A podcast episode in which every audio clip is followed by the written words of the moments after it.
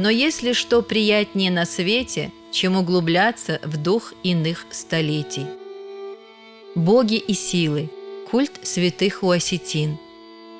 Материалы подготовлены Лидией Хадарцевой, читает Алан Албегов.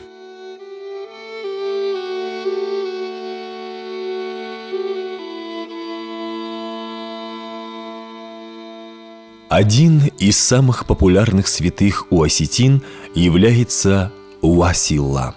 Он соответствует святому пророку Илье.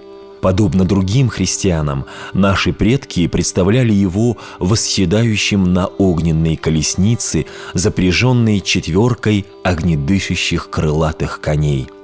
Очень часто Уасилла называют хлебным, как покровителя злаков – от чьей милости зависит будущий урожай. Согласно мифологии, именно этот святой впервые подарил людям хлебные зерна. Обычно он изображался с плугом. У Асила посвящались и такие аграрные праздники, как Хорбон и Хорошарковт. Первый проводился в надежде умилостивить Уасилла, дабы он послал людям хороший урожай хлебов. Хорбон, праздник в честь начала весенних работ, имел огромное значение в жизни осетин. Недаром его называли «день прикосновения к земле», «день хлеба», «день покровителя хлебных злаков» Уасилла. Как правило, он проводился во вторник второй недели поста – этот праздник первой борозды восходит к древним земледельческим культам и сопровождался многими магическими обрядами. Накануне утром из каждого семейства по одному человеку отправлялись за березовыми сучьями.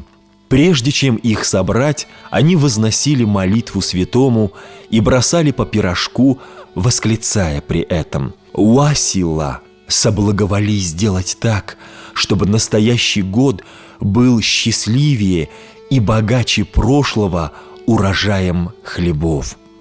Подобные слова произносились и в доме, когда вязанки опускались на чистый пол.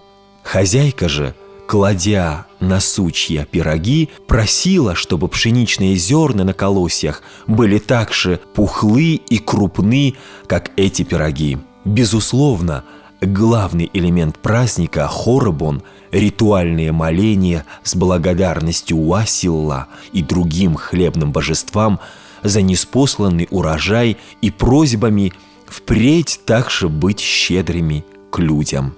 Эта важная и ответственная миссия возлагалась на устроителя праздника – Хорофашем или Хорлаг.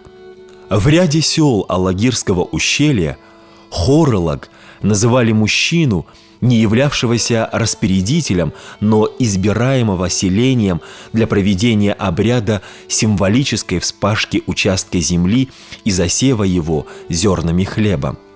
Следует отметить, что выбирали наиболее удачливого и доброго человека, искренне веря, что после его первой борозды можно рассчитывать на богатый урожай – Примечательно, что участники обрядовой запашки бывали одеты в вывернутые шерстью наружу шубы.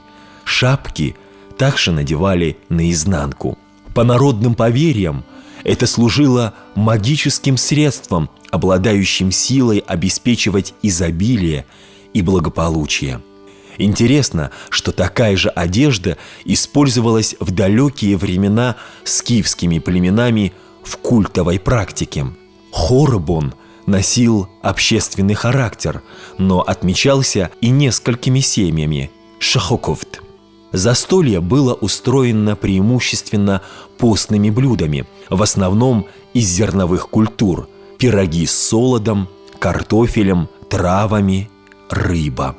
Женщины готовили также человеческие фигурки из теста, поджаренных зерен проса, разваренных зерен кукурузы и особое тесто из просяной муки – кувши. Из выпивки употреблялись только пиво и брага, которые символизировали хлебные продукты, своего рода жидкий хлеб. Со временем праздник стал сопровождаться обрядом жертвоприношения. Часть забитого барана, шашлык из трех правых ребер и три ритуальных пирога с сыром передавались во время застолья устроителю праздника в будущем году. Ему же выливали на голову брагу, чтобы новый урожай был такой же обильный. Известный исследователь Гатиев отмечал, что для данного обряда выбирали одного из юношей, который надевал на себя вывернутый наизнанку овчинный тулуп. Брага заливала ему рот, уши, ноздри и стекала дальше по шубе. При этом старший восклицал «Как изобильно льется брага, тогда уродится хлеб наш». Кроме того, дети и молодежь мазали друг друга жидким тестом. Большое значение придавалось еще одному обряду, когда старший, взяв в руки горсть зерен, вопрошал присутствующих «Чего вы просите?» Те в ответ кричали «Хлеба! Хлеба!» Процедура повторялась несколько раз. По мнению Вильена Уорзиати, Подобный пример высказывания сокровенного желания участниками празднества и их ответа восходит к глубокой древности, когда считалось, что назвать Бога значит вызвать Его. Следует отметить, что для данного праздника бытовало еще одно название – Рамон-Бон. По мнению Васо Абаева, исходное значение слова – надежда и упование – и связано оно с иранским культурным миром.